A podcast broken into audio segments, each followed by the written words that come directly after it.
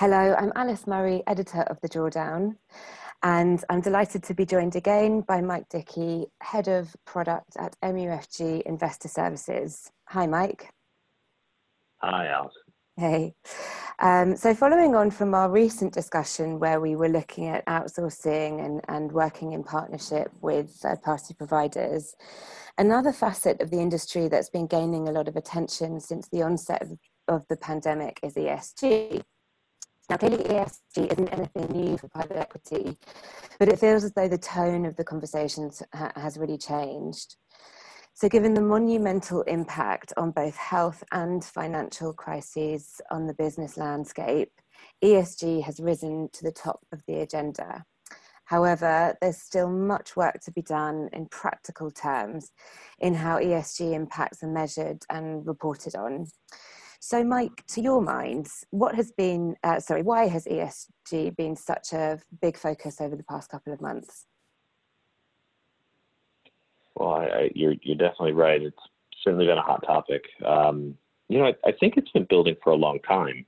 Um, you know, there's, I guess, all sorts of things that are pushing on it. Um, you know, pandemics kind of bringing light to some of this. Um, but I think you know what we've been seeing in finance is, is you know a, kind of a cascade of things. You know, you had the CEO of BlackRock come out and, and, and say how climate would impact the way they invest in the future. Mm. You know, ILPA has been pushing for, you know, they've got a an ESG template. They've been pushing that. Um, and then, you know, I think there's other things like regulation. So drivers, um, which tend to push us and focus the mind a lot more, uh, our upcoming changes. Mm-hmm. Things like the sustainable finance framework for impact funds, you know, and, and, probably mostly, I'd say, finally, I think LPs are are kind of starting to to push harder on on the GPs, which also gives us certainly, you know, is always one major factor in, in, in bringing something to the fore. Mm-hmm. Okay. Um, yeah. So yeah, uh, this is this is absolutely um, increasingly on the on the agenda for LPs. So where where would you say the tension lies between GPs and LPs when it comes to ESG? I I think I think it, there's certainly been a, a push and pull between GPs and LPs. Um, you know, let's be honest, GPs uh, are always you know they're loath to provide more data that isn't readily available or, or part of their investment strategy. Mm-hmm. Um, you know, additionally, there's a cost both in gathering that data, mm. but also, you know, it's a bit of a Pandora's box if those assets don't, you know, if those companies and those assets don't have policies around ESG. I mean, if you, if you think about it, I think I was reading the other day, PE firms, you know, average hold time is between about four and five years.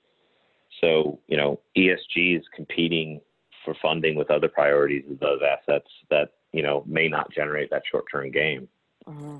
Um, you know, other firms that do think about ESG are, are actually looking for alpha, and, and, you know, and whether that be through you know carbon footprint, excuse me, carbon footprint reduction, or, or you know, and other initiatives.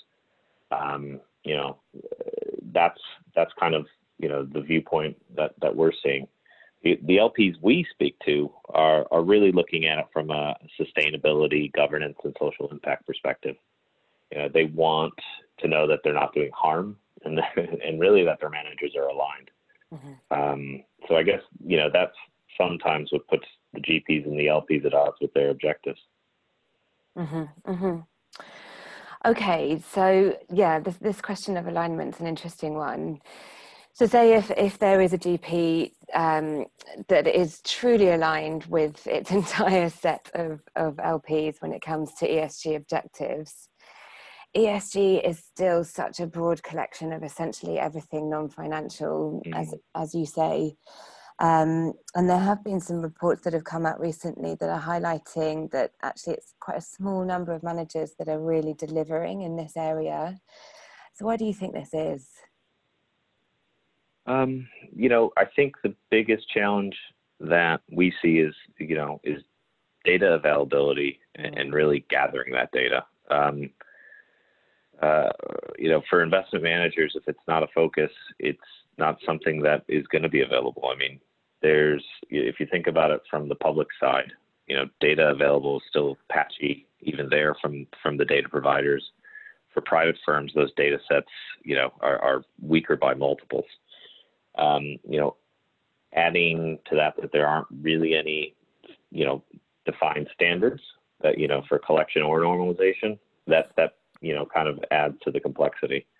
I mean, you know, ILPA has a template for for data providers. Uh, you know, uh, or excuse me, ILPA has a template for you know uh, data collection, and then you know you have other providers who have you know different templates. So you know you get back to that kind of universe where you know if I'm a GP, I'm getting five templates asking for five things, and but they're all the same data presented five different ways. So it's, it really does create that overhead.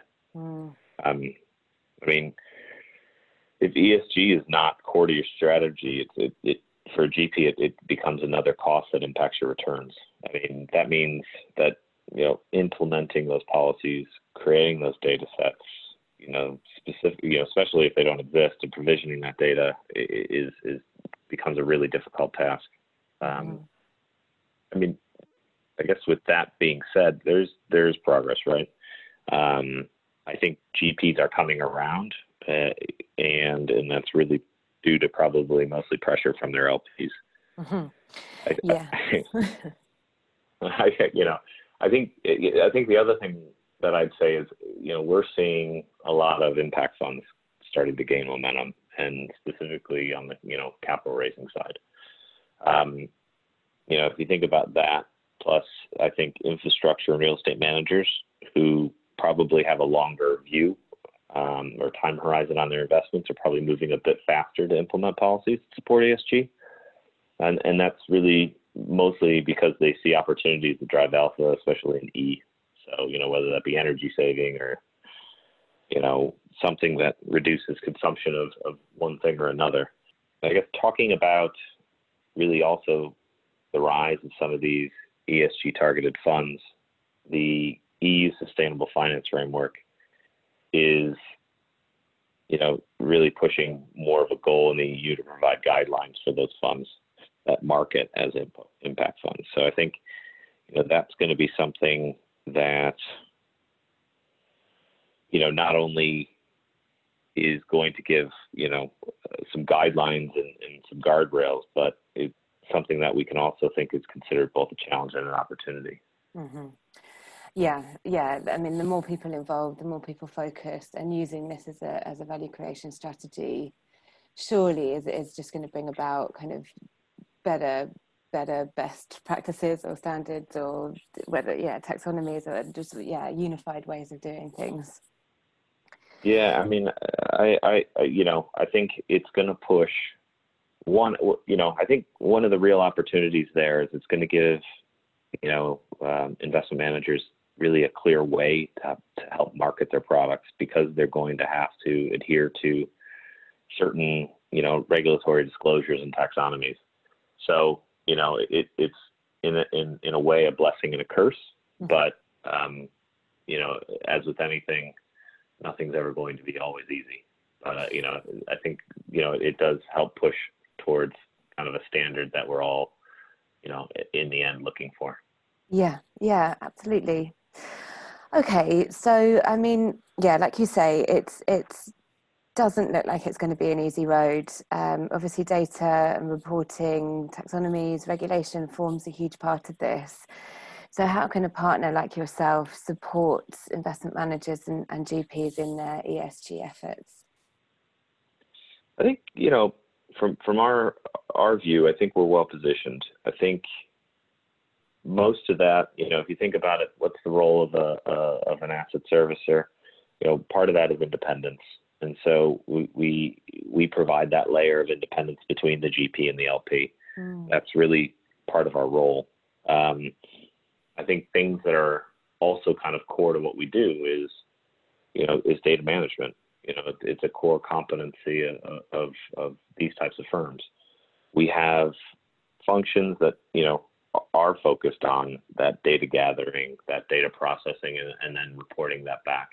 Um, and you know, we have access to data sources, we have access to tools that really can provide you know uh, kind of that top tier reporting that you need and you want to be able to give your your clients.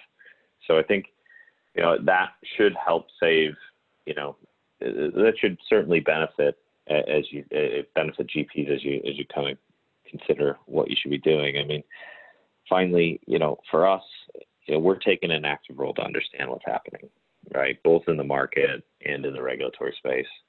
Um, and, and, doing that, we're we're trying to craft products that support, you know, both those needs.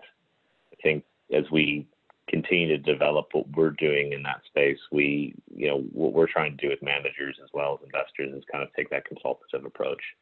You know, a lot of things are still undefined right now as to, you know, how that's going to go forward. Um, you know, and we're preparing ourselves to take managers on that journey so that we can support their needs, we can support their their investors' needs, and and we can support the you know their regulatory needs. Mm. So I think I think those are kind of the things, those are the services that we're striving to, and, and we think that we'll, you know, we we are in a position to to really deliver value. Mm-hmm. I mean, yeah, absolutely. Having, you know, all those extra pairs of eyes and ears on the ground, thinking about this, and you know, that collective, the collective kind of effort can only can only be of huge support and, and, and huge help on this on this journey. Fantastic. Okay, Mike. Well, great to speak with you again. Thank you so much for your your time and your insight. No, thank you. And thank you very much for listening.